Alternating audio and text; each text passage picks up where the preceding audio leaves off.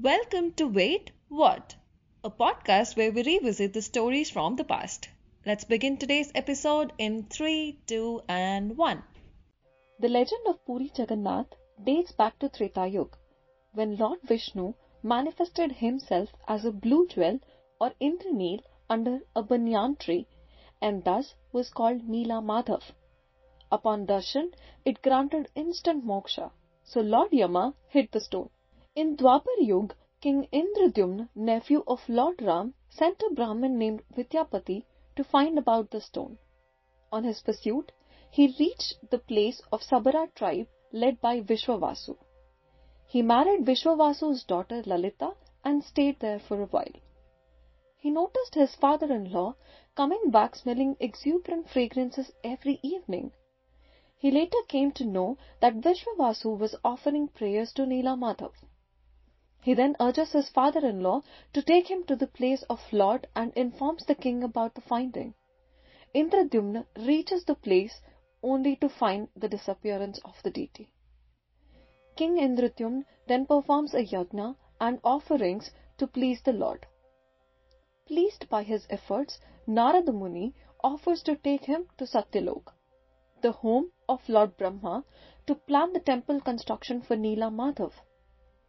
On his return to the earth or Bhulok, Indradyumna finds that everything has changed.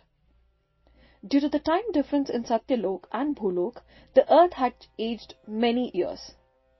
He was then informed by Lord Vishnu in his dream to go to Puri seashore and find a floating log to make an image from its trunk as four discrete expansions.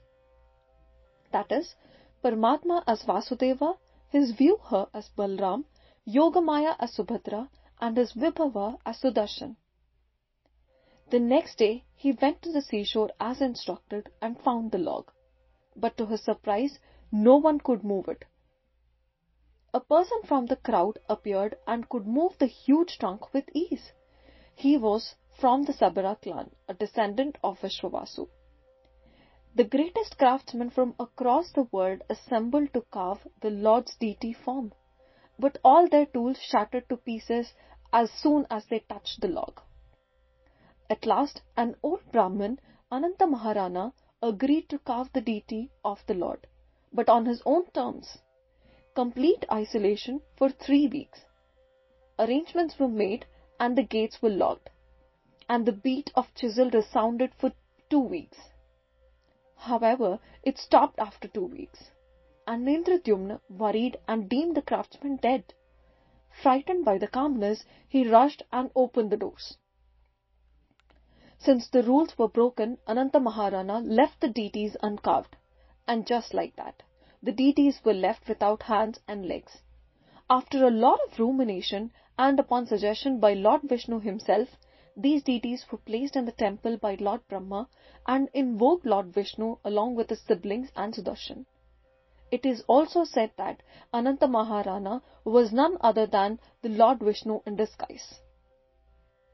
The temple building's construction we see today was initiated by ruler of Kalinga, Anantavarman of Chodaganga dynasty and completed by Oriya ruler Anangabhima Deva during 1174 CE. After 1558 attacks on the temple, it was sanctified and reinstalled by Ramchandra Dev. Thank you for tuning in to today's episode.